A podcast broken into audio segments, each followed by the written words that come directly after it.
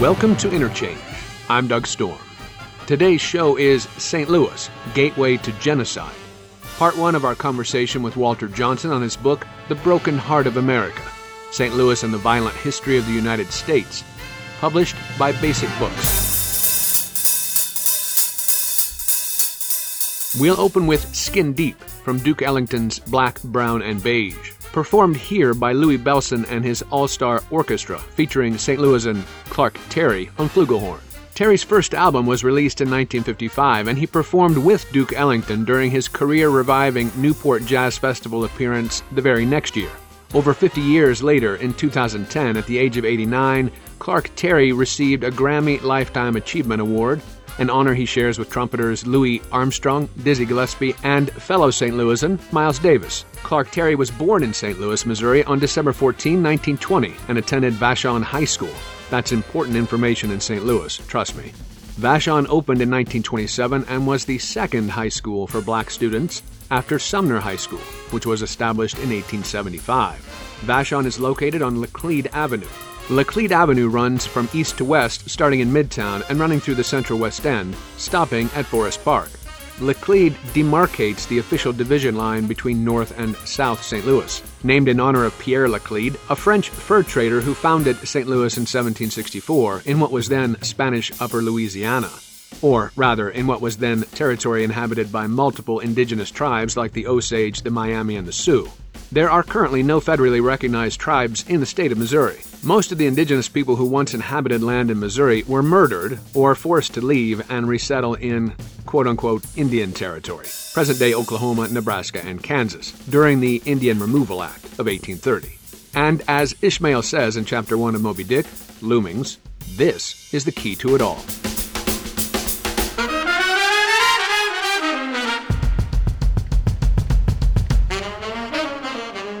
St. Louis was a staging post for Indian removal and imperial expansion, where many of the so called great generals of the Civil War were trained in Indian killing. And the wealth of St. Louis grew on the backs of its poor residents, from slavery through redlining and urban renewal.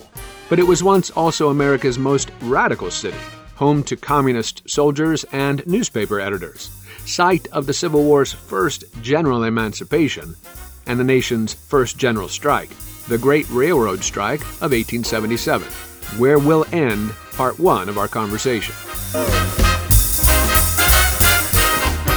Walter Johnson, the Winthrop Professor of History and Professor of African and African American Studies at Harvard University, grew up in Columbia, Missouri, about 100 miles west of St. Louis. His recent books are River of Dark Dreams, Slavery and Empire in the Cotton Kingdom, and Soul by Soul Life Inside the Antebellum Slave Market.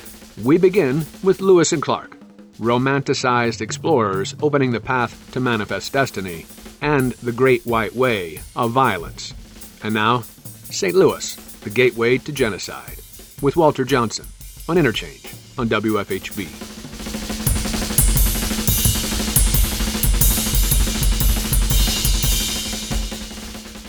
Honestly, uh, as as I wrote the book, people would say, "Well, what's the argument of your book?" and a lot of it was just more or less, can you believe this? I mean, that that was, you know, I, I, I was surprised as I found things just like anybody else. I'm not one who believes that um, the history of the United States is that of um, an inevitable, although sometimes troubled march to freedom. I have a, I do have a darker view of that, but I think that that that view is um, based on on the sources uh, um, provided by the past rather than, than sort of any um, exclusively prior ideological commitment on my part. Well, um, it does seem we we have to understand ideological commitments, I suppose, when we think about how we're educated or educated to ignorance uh, for the most part, or imagine that there is a history it's already written, and if you try to uh, look back into the history, you're trying to do something to it that shouldn't be done. Uh, imagining that history wasn't written by certain people with certain perspectives in the first place is yeah, abs- absolutely yeah, right. right. You know, some people have objected to the to the characterization of Abraham Lincoln in the book as a settler militiaman. The, he was in the Illinois uh, militia. right?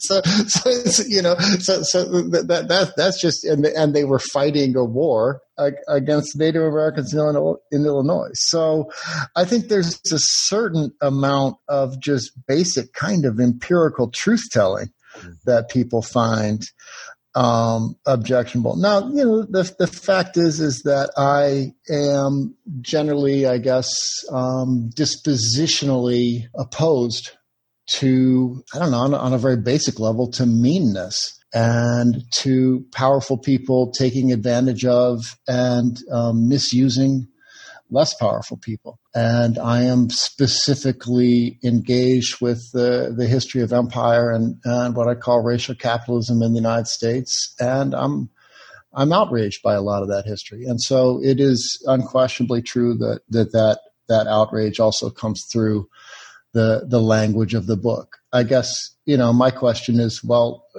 shouldn't we be outraged by a lot of this? I, I think that a lot of the, the things that I discovered um, even as a as a fairly critical dissident person were were surprising to me. I see that as an appropriate intellectual, ethical, and aesthetic response rather than you know some kind of artificial transposition of of some kind of agenda onto the past. Mm-hmm. It's just kind of an interesting thing the way people approach these things now, as if revealing the reality, as the title of your book is, you know, revealing the broken heart of America, really the realities of what has happened in the past are uh, they're they're necessarily instructive to us uh, as we go forward. There are no new stories in some sense, right? Even though they're revelations, uh, we keep having many of the same stories over and over again. Uh, let's start with the idea that um, we're in St. Louis. You know what? Why St. Louis? I mean, obviously, it's the it's a big part of the book is to say how central St. Louis is, and people may forget the centrality or the westernness right? Uh, the the edge of the frontierness that St. Louis was. You also had a personal reason for sort of discovering about St. Louis, right? In 2013, I got invited to do a lecture in St. Louis about more or less a topic of my choosing, but the date that was set for that was October of 2014. And Darren Wilson shot Michael Brown on August the 9th of 2014, and so by the time that I was scheduled to go out there, the Ferguson uprising was in full stride.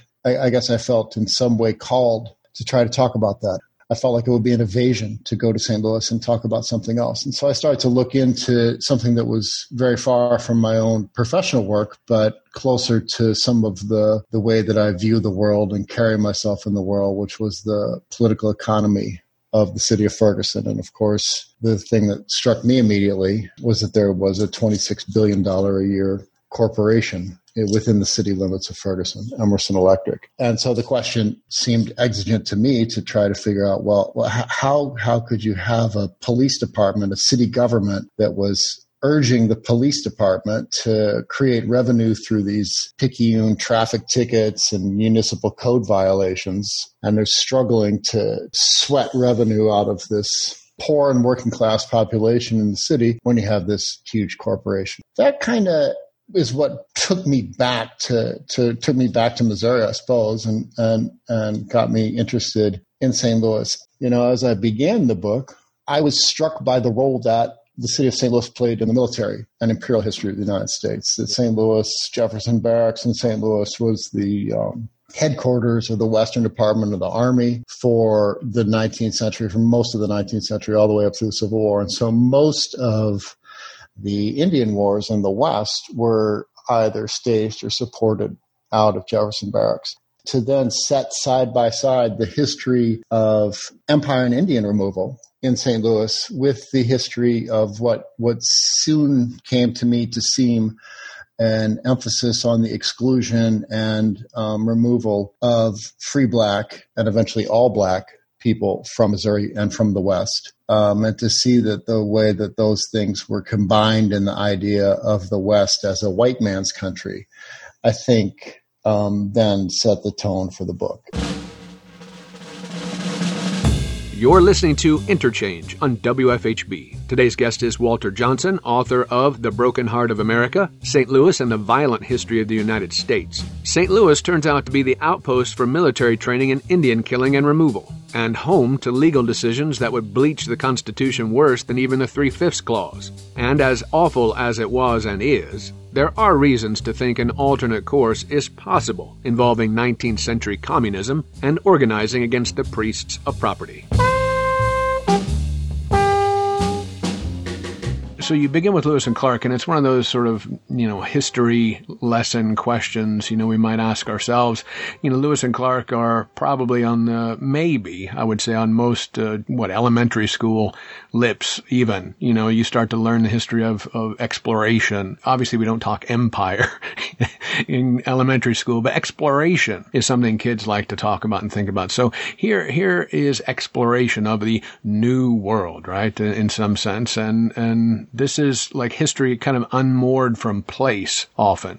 These guys are just traveling into the heart of, you know, the, the new world darkness, um, and mapping out what would be the U.S. But it's a very specific act and these are very specific things happening and these are very specific men of specific time and temperament who have their own ideas. So why start with William Clark, uh, and Meriwether Lewis?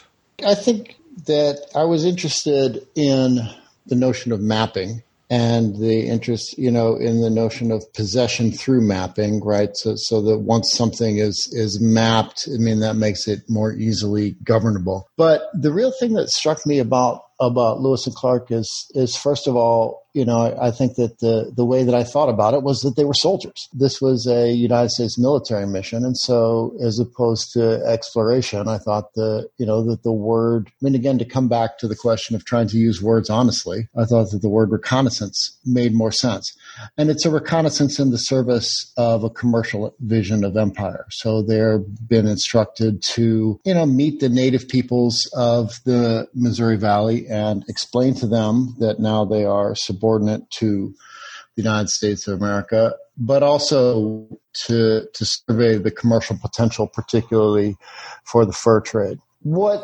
then struck me was that these imperial claims, the, the sorts of speeches that, that Lewis and Clark delivered as they traveled up the river, were wildly disproportionate in relationship to their actual ability right. in the sense that they had no ability to control territory at all.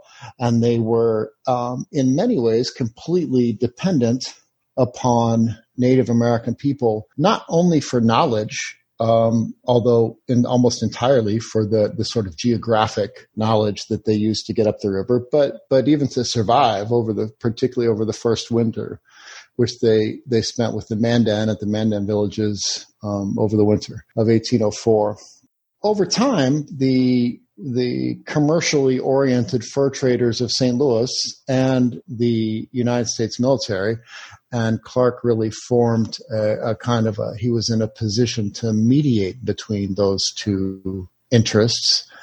Um, began to assert themselves more forcefully in in the West through um, through taking control um, and taking control in this instance is a, is a military action of the fur trade. Also beginning, well, continuing the process of dispossession and removal that had begun in the 16th century um, in in Florida, but and in California, but um, in the 17th century in Jamestown and um, that I think forms the you know the the story of Clark is he's somebody who sits at the at the juncture of a world in which whites, Europeans, Anglo's, French people, traders um, had had to live in a world that was controlled by Indians, and the way that they overthrew that world and um, and dispossessed and finally murdered many of those who who had lived in that world, and that and and Clark um, after the expedition became the superintendent of the United States Indian Agency, sitting at St. Louis, and really oversaw a lot of that process of of dispossession and removal. The interesting thing about, well, eh, nearly every page is interesting, but people are inhabiting this world in the ways that they're sort of creating it as well. And, and it's, it's just kind of an interesting thing as you begin to map the sort of genealogy of terror in some sense that begins here. It doesn't begin here, but really starts to hunker down and spread out in a kind of medial way, I suppose, or out from St. Louis goes, goes terror. But Clark is interesting because he becomes really a, a sort of a bureaucratic functionary in a lot of ways. Right. He's an imperial functionary. Right. And he is, I think, to some degree, trying to mediate relationships between settler whites and Native Americans on the part of the United States of America. And so there is a very um, interesting moment where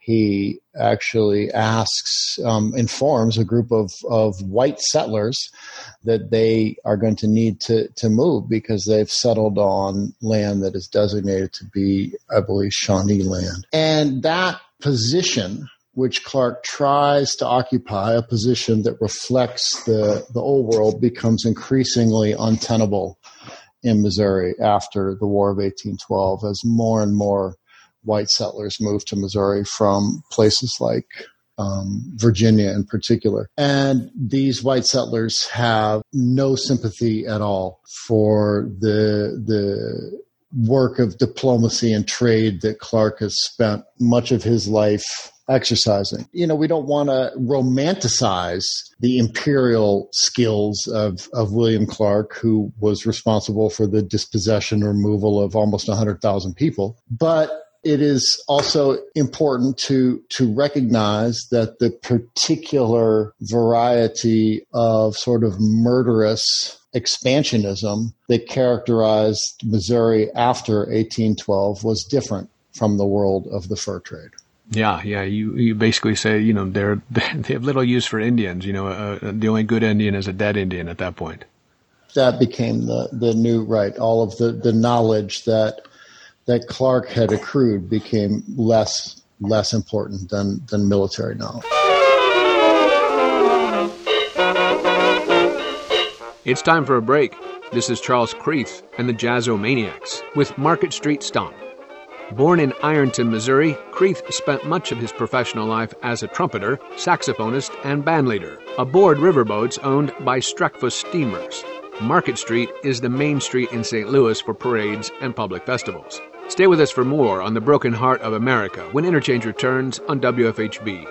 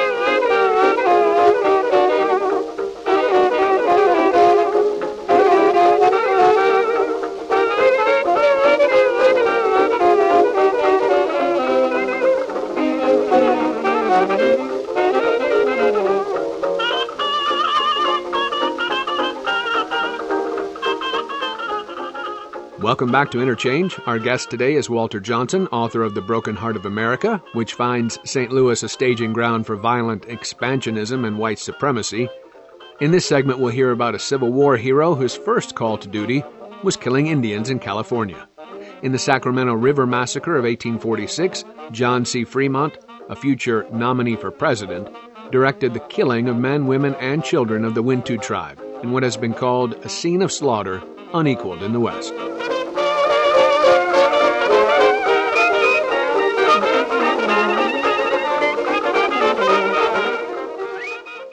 This is a centralized place, you know. So having been uh, lived in and around St. Louis for most of my life, you know, I never thought about what St. Louis was, you know, where you know how it had begun and what it what it was continuing to mean in a lot of ways. It was just a place I lived, place I went through, I understood it only in my own moment, I suppose. Uh, of all of the things, you know, there, there are certain things in the book that I believe that I've discovered that everybody in St. Louis knows. And I tell people about how, you know, what a bright boy am I and look what I found out. And they're said, you know, they've all known that all along.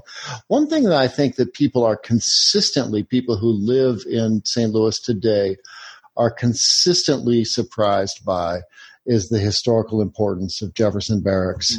And of St. Louis in the military history of the 19th century, even with or, or perhaps because of the romanticized notion of the gateway to the West. Um, and the way that that summons up a kind of a vision of um, people departing in in Conestoga wagons, heroic white settlers departing in Conestoga wagons.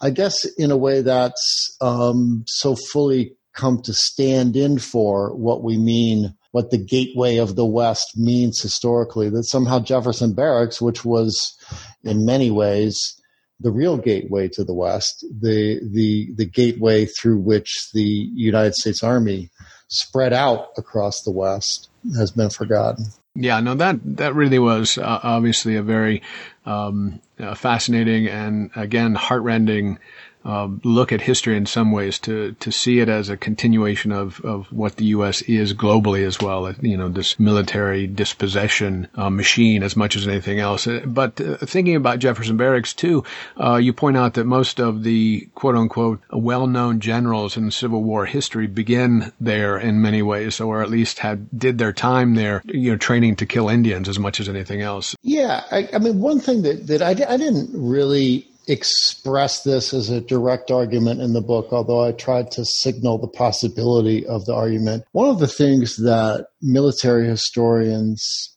worldwide look at the Civil War for is as one of the first total wars, as a place where the idea of a punitive war emerged, as a place where the idea of punishing a population for the actions of its government as an aim of the war emerged, and particularly you know, in, in Sherman's March to the Sea. So it did strike me that so many of the officers in Civil War on both sides had served in um, the United States military and had been headquartered at Jefferson Barracks and were very familiar from certainly from the 1840s on with the notion of um, pedagogical warfare, with the notion of inflicting um, disproportionate casualties on um, non-military populations in order to bring uh, racial social order to the countryside. Mm-hmm.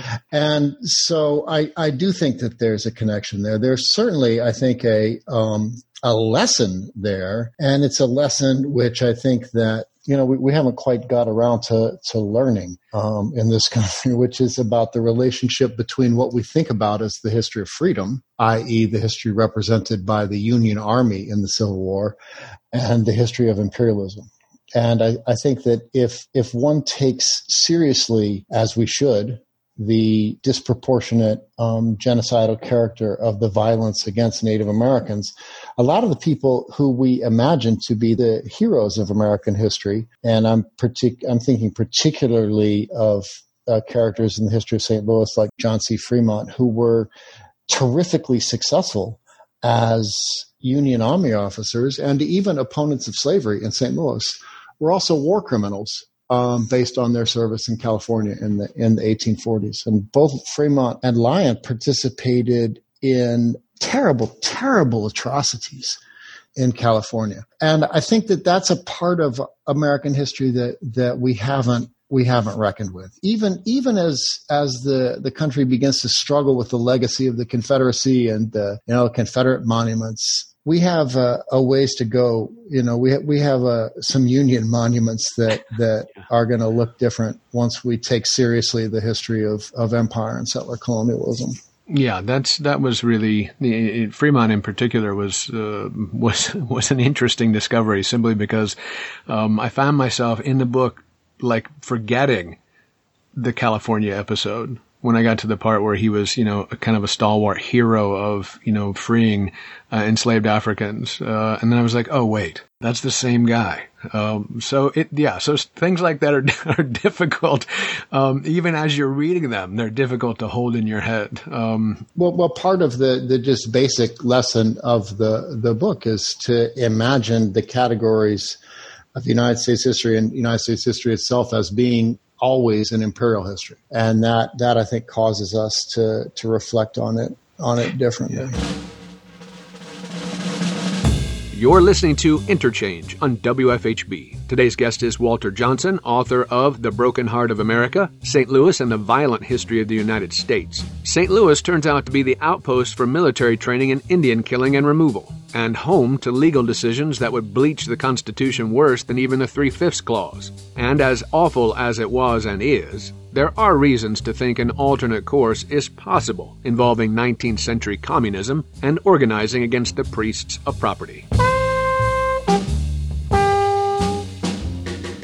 Yeah, well, so that chapter, uh, and again, we're only on chapter two here, but uh, but it ends, and I do want you to talk about two the two key characters there, if you can, because it seems to me that we we continue to live in uh, Thomas Hart Benton's and William Harney's world in in a lot of ways, and uh, we sort of confront those ideologies and those types of characters uh, still. Um, so one thing you at the very end of the chapter you write two two perfect things really I think. One is if Benton was the prophet of the Westering Imperium of the city of St. Louis, uh, William Harney was its avenging angel, volatile, implacable, and unrepentant. And then at the end, you say genocide was the vanguard of empire and anti-blackness followed immediately in its wake. So there's, there's the crux of your book really, or the, the sort of whole story as it unfolds throughout the rest of the book um, is that you follow this uh, this sort of train of genocide or these these kind of lessons learned uh, on the frontier or in in you know dealing with the the empire in Indian country basically um, as it as it moves into anti-blackness. And uh, so Thomas Hart Benton is kind of again this idea of whiteness is is essential, and he is actually quite eloquent about about it.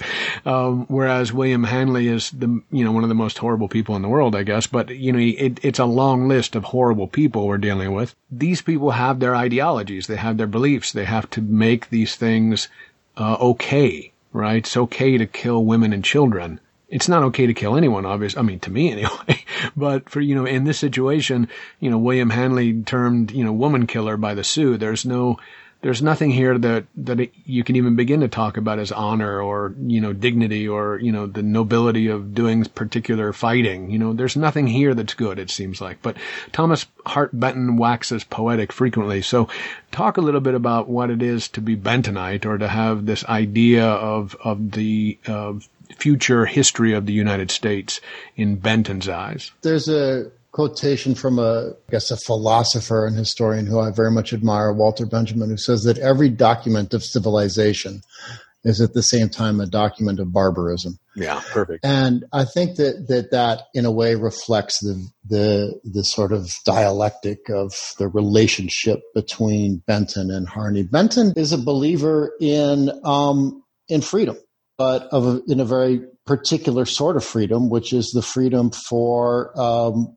white people to spread across the continent and flourish commercially. And he is, in his own mind, um, incredibly democratic about that because he wants to take the public domain of the United States and distribute it at very low prices, including the price zero, to um, impecunious white people who who can then get a stake. Now, the fact is, is that is an imperial and genocidal vision. And Benton knows it is and occasionally um, reflects openly upon that. But it's left to people like Harney to really enforce that. And Harney is someone who, in um, I think it's 1834, killed an enslaved woman in his mother in law's household in St. Louis. He was unable to find his keys. He thought she had hidden them. He beat her to death. Um, he fled the city. You know, that the, there was a scandal, um, and then went on. To, his trial was moved to Franklin County, outside of St. Louis County, and he was acquitted. Um, and then he goes on to be a um, again, in you know, a war criminal in the in the Seminole War by any contemporary standard, a war criminal. Um, by the standard of those who supported the Seminole War, he's a hero, and he's someone who is um, willing to do what needs to be done. You know, in, in this sort of pragmatic version of imperial white supremacy, and then goes on to be active in the in the wars in the 1850s in the West, and again, it perpetrates an enormous atrocity, killing I think I think somewhere around 700 people at a place in in present day Nebraska called Ash Hollow. People who are running away, uh, women and children who are running away from the United States Army. So you know the, Benton's vision, which is um, a vision of white uplift and democracy and prosperity, is never separable from from Harney's vision that's the white man's country. That's the vision of the white man's country in the West in the in the 19th century. And that I think I try to follow that idea through the um, the politics of the Civil War. I try to follow it through the way that um, Lincoln is at once gradually moving towards emancipation, even as he remains a proponent of imperial expansion and Indian removal and Indian war and genocide. And through a set of sort of delicate maneuvers, complicated maneuvers on the part of, I think, Lincoln and other representatives of the United States to try to balance the gradual move towards emancipation, the gradual recognition that um, the success of the Union Army effort depends upon emancipation and the enlistment of black soldiers with the need to satisfy, pacify settler whites by providing them with more and more territory that they will um, be able to convert into um, the white man's country.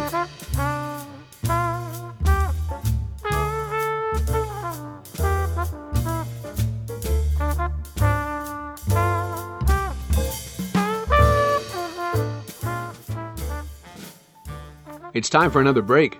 This is Terry's Mood off of the album Lewis and Clark Expedition 2 from Louie Bellson and Clark Terry. Stay with us for more with Walter Johnson on the history of St. Louis when Interchange returns.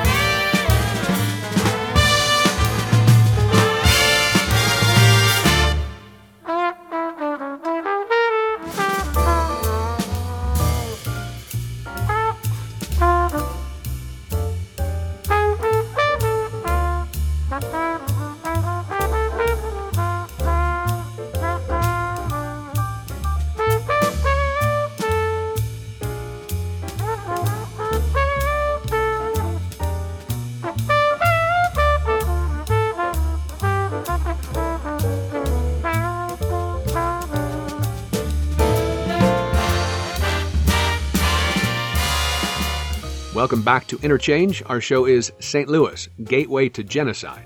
We begin this segment by following the money and consider St. Louis as the center of a burgeoning military industrial complex.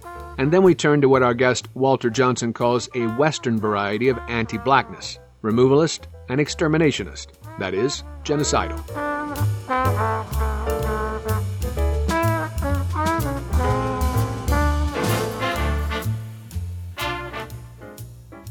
Well, uh, one thing that we skipped over, and it's easy to do because there's so many things to deal with, but I think is essential to the uh, the future of St. Louis after we're starting, you know, in the uh, early 19th century, is the sort of creation of uh, sort of commercial enterprise, you know, the creation of the people who own St. Louis and continue to own St. Louis in the way that um, you know, money and property become established through owning this territory and and managing these commercial ventures, and this continues uh, throughout. Uh, you know, the, it's a it's a essential aspect of each each chapter is, you know, where the money is accumulating as well and, and these families that are accumulating it and how they're important. Yeah, I am trying to tr- track out the, the history of um, accumulation. So the beginning of the book spends quite a bit of time trying to figure out how the fur trade worked and um, to figure out then the way that the the fur trade families became so prominent in St. Louis and were prominent slaveholding families,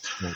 um, and also to think about the history of 19th century St. Louis, early 19th century St. Louis as the beginning of a kind of a military industrial complex in the Midwest because of all of the lead in the Mississippi Valley. And so really the Mississippi Valley between Herculaneum in Missouri and up to Galena in Illinois is a, a place where there's a lot of lead mining. And so lead mining was essential to um, the arms industry of of the 19th century.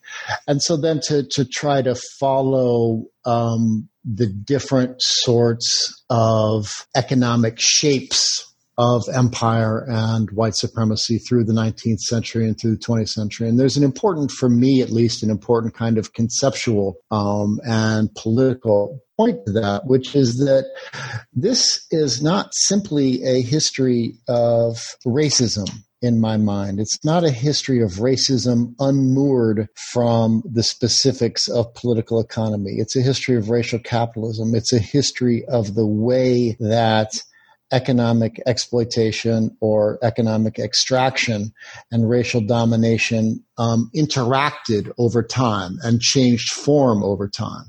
And so the book is framed around a history of removals beginning with Indian removal and then following all the way way up to the present day. But that sort of repetition of the enclosure and removal of Native American and African American people happens in concert with different forms of economic organization, whether they be the settler colonial um, imperialism of the 19th century or the industrial organization of the early 20th century or the real estate capitalism of the middle of the 20th century. I try to, to be pretty specific about the forms of political economic organization that accompany these different moments in the history of racial removal and white supremacy. Yeah, it's easy to kind of stick on to the the names that you that many of us will know, and if you know St. Louis at all, also names you'll know. It's easy to kind of forget that underneath it all are the sort of machinations of the legalisms of, of empire as well, and the way in which things happen that none of us that don't have lots of money and power and lawyers and whatnot have any clue about how they happen. so right, that's right. No, that you know, honestly, that was where I began with the book. I think that when you get into the political economy of how it is that municipal governance in the United States right now works and the levels of corporate subsidy um, involved in um, the the tax abatements that I that I write a quit quite a bit about the way that ordinary people are paying taxes to subsidize corporations. I actually think that's the kind of thing that if you explain to um, many people how that's working, they think it's outrageous. And so for me, there is an imperative in actually trying to understand what, what you were calling the machinations, the way that the abandonment of poor black people in the United States, but also poor white people in the United States are related to one another. And the way that, that I suggest in the book that the policies that have been justified and supported because they are targeting initially or seem to be targeting other people, i.e., African American people or Native American people, come around and dispossess and discipline all people. You're listening to Interchange on WFHB. Today's guest is Walter Johnson, author of The Broken Heart of America, St. Louis and the Violent History of the United States. St. Louis turns out to be the outpost for military training in Indian killing and removal. and home to legal decisions that would bleach the Constitution worse than even the Three Fifths Clause. And as awful as it was and is, there are reasons to think an alternate course is possible involving 19th century communism and organizing against the priests of property.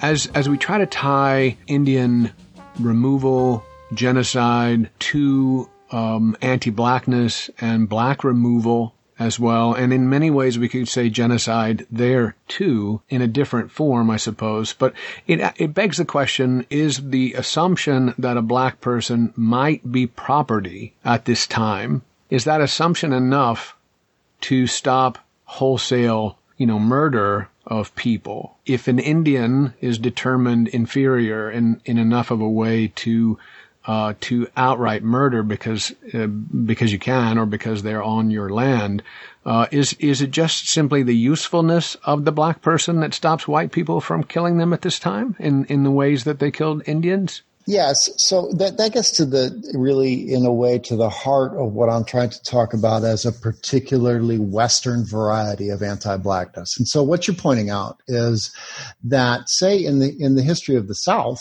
in the history of the expansion of slavery uh, across the deep south into Alabama, Mississippi, Louisiana, there is a um, removalist and exterminationist attitude towards Native Americans, while there is a pro-natalist attitude towards African Americans. Slavery in the South depends upon the reproduction of enslaved people. So social reproduction of, of the institution depends upon the biological reproduction of enslaved people. What I'm trying to argue is that there's a different tone to the dominant attitude towards African American people in the West. There are slaveholders, right? The Chouteau family, other families, but most of the people who moved to to Missouri from Virginia were non-slaveholding white people. And they were non-slaveholding white people who were moving to Missouri partly because they felt like they were getting a raw deal in Virginia where because of the economic and political power that slaveholders had under the um, Three Fifths Compromise, right? So the Three Fifths Compromise regulates apportionment of legislative power both in the United States of America, but also at the state level in Virginia. And so the state of Virginia, they think, is being governed by a cabal of slaveholders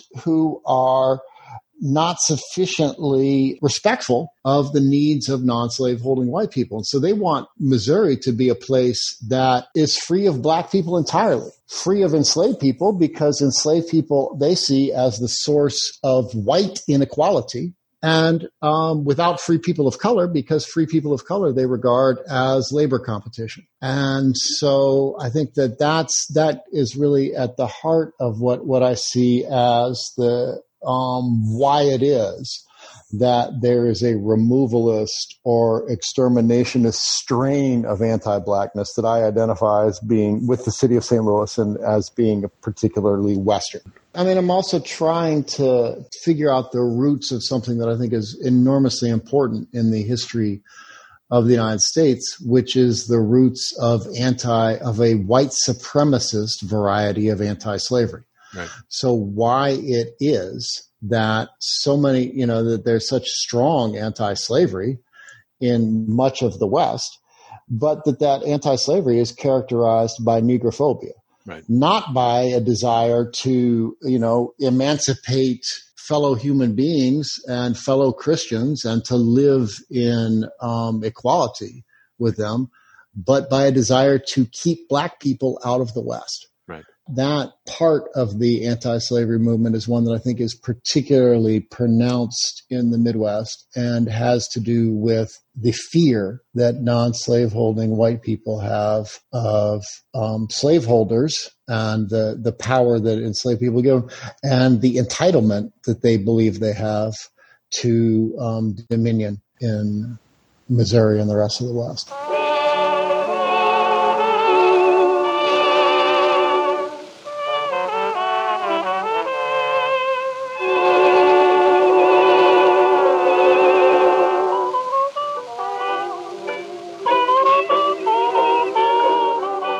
It's time for our final break. This is another from Charles Creath and the Jazzomaniacs. This time it's the Market Street Blues. When we return, the real heroes of the Civil War turn out to be communists and colleagues of Karl Marx. Stay with us for more on Interchange on WFHB.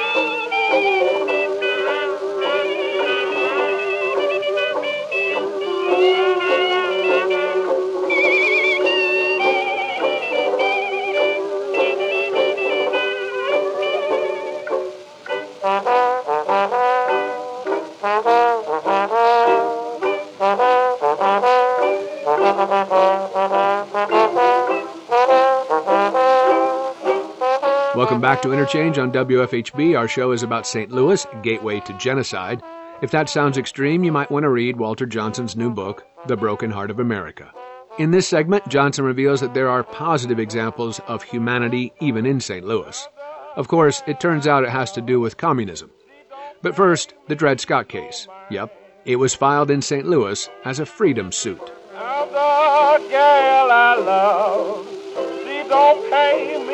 No mind. And it keeps me studying evil all the time. Well, a lot of this is interesting because it certainly goes to a kind of white psychology that you're working through or trying to work through or presenting in, in, in this book, particularly I think in the, the Babylon of the New World, which chapter six, where uh, Theodore Dreiser makes um, of a fascinating uh, character study in that kind of psychology as well. But uh, quickly, the Dred Scott decision in particular um, makes plain that the that a black man isn't a man. Right. So, so, so the the Dred Scott decision is is twofold. One part of it is that the federal government does not have the right to determine the future of slavery in territories and all the way out to the Pacific. The other part is that um, and this is the part that the Chief Justice Taney just writes on him his own, is a decision that Dred Scott did not have any right to use the, the nation's courts, that he has no legal right to protection in the United States. So that effectively that black people, free black people, but also enslaved people, live in the United States by the grace of white people. They have no rights, which the white man is bound to respect. Now, white people can be, you know, generous to them and paternalistic, but but there's no legal basis for that. And so that is in the context of Missouri and of the particular parts of the Constitution that Taney is using to make that case. That is a invitation to removal. Right. And indeed, people in Missouri take it as such and start to um, ask free people of color in St. Louis um, to to register in anticipation of removal in 1859. So it, it's what, what I'm trying to do there is is to think about the Dred Scott case as something which emerges from a place where there's some degree of tension between slaveholding whites and non-slaveholding whites and tries to realign the interests of both with a decision of the Supreme Court. On one hand, you could say then it's you're free to kill a black person, but on the, on the other hand, you're not free to kill someone's property.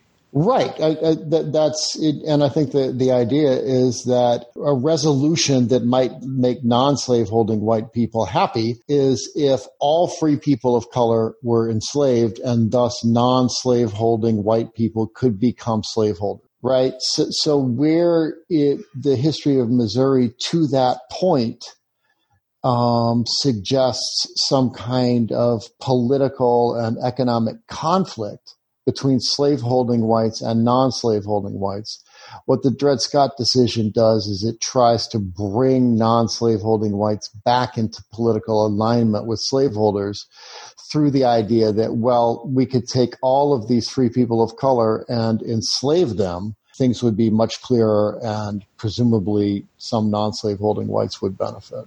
There's good happening in St. Louis as well, though. I think uh, I wanted to get to this chapter in particular, and, and I know you were interested in it as well. But there there's a confluence here of Marxism, communism, uh, and the Civil War, and so revolution and uh, all things that we might think of or not be able to think of in this country as as as being together.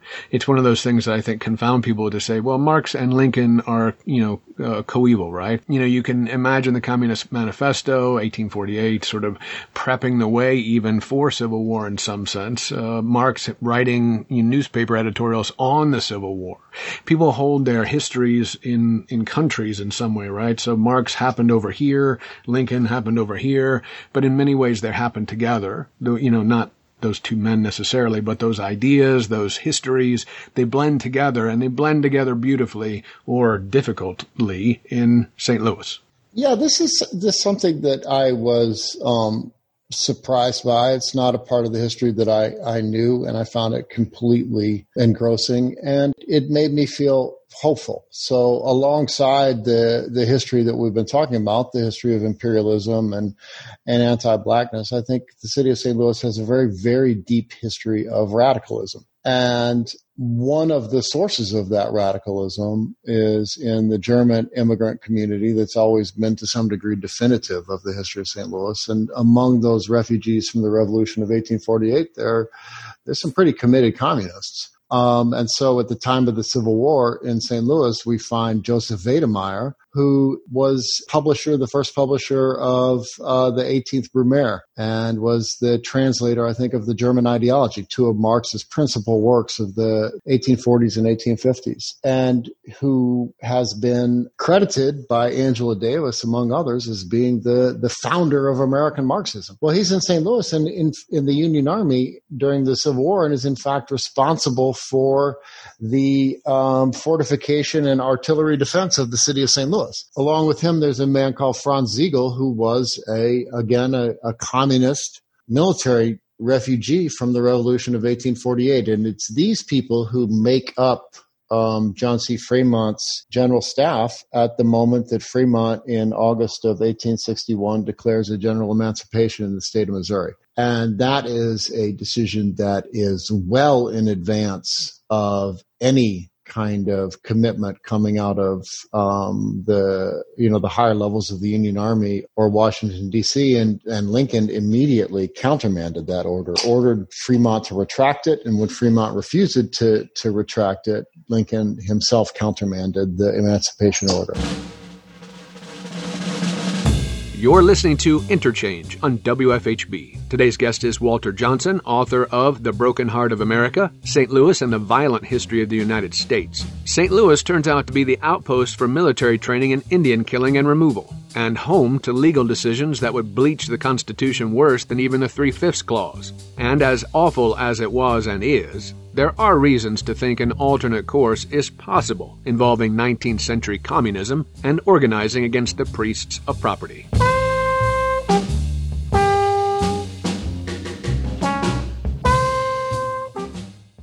I'm I'm interested in that moment, the moment in the history of St. Louis where these communists, committed communists, actually began to turn the Civil War into a war against property particularly in the first instance enslaved property, and the degree to which they were able to form an alliance with African American people who were leaving slavery in Missouri and so there's a, and and who who both began to assist the Union Army in the field, and then over the course of the war, increasingly enlisted in the Union Army at what was then known as Benton Barracks, which is in North St. Louis uh, around Fairground Park so again, there was a you know an extraordinary set of episodes in the history of the United States that I think have not been remembered in St. Louis with the you know in the same way that they have at at say in Gettysburg. Right? I mean, that, that, that Fairground Park, which is today a somewhat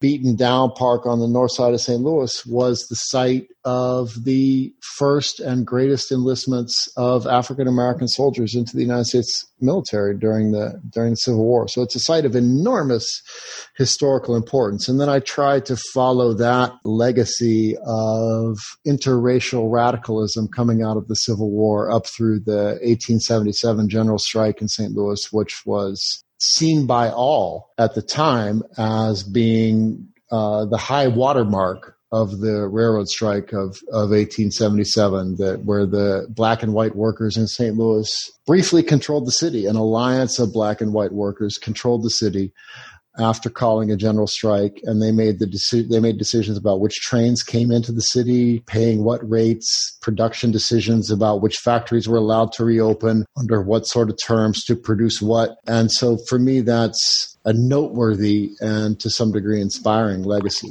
Tell me if I'm wrong or not, but isn't that generally, I mean, those years anywhere, generally the end of Reconstruction? Yes. So, what one would term the, you know, the the way that historians generally tell the history of the end of Reconstruction is with the disputed election, um, ironically, of of 1876. Well, the word compromise is called the Compromise of 1877, and as I say in my undergraduate lectures, the word compromise in American history, whether you're talking about the Compromise of 1820 or the Compromise of 1850, or the Compromise of 1877, basically that means the white supremacists won. And what happened in the Compromise of 1877 is that there was an agreement to put the Republican presidential candidate Rutherford B. Hayes into office as president, but in return, he promised to pull federal troops out of the military occupation of the South, which effectively allowed the Democratic Party, which was the party at that point of redemption and white supremacy of white rule in the South, to retake the South. I try to argue that um, there was a a counter revolution in um, St. Louis and in the United States after 1877, there was the counter revolution of, of property, and that the division of the Civil War was in some way healed or transformed into a shared interest in empire in Western Empire, in railroads, and in, in Indian wars through the 1870s um, and 80s. St. Louis became a different kind of imperial city in those years. Yeah, and uh, kind of white reconstruction. Right, absolutely. Yeah. That's our show. We'll close with another one featuring St. Louis and Clark Terry from Louis Bellson and his All Star Orchestra. This is Emancipation Day, composed by Duke Ellington for his extended piece, Black, Brown, and Beige. This was part one of my conversation with Walter Johnson about his book, The Broken Heart of America St. Louis and the Violent History of the United States. We'll continue next week with part two and attend the famous, or rather infamous, 1904 World's Fair, where great men and women came to see a human zoo. We'll seek out forbidden pleasures with Sister Carrie author Theodore Dreiser and will discover that one of the most influential city planners in the country's history was intent on removing its black population. I'm Doug Storm. I produce Interchange. Kate Young is executive producer. This is Bloomington, Indiana's community radio station, WFHB. Thanks for listening.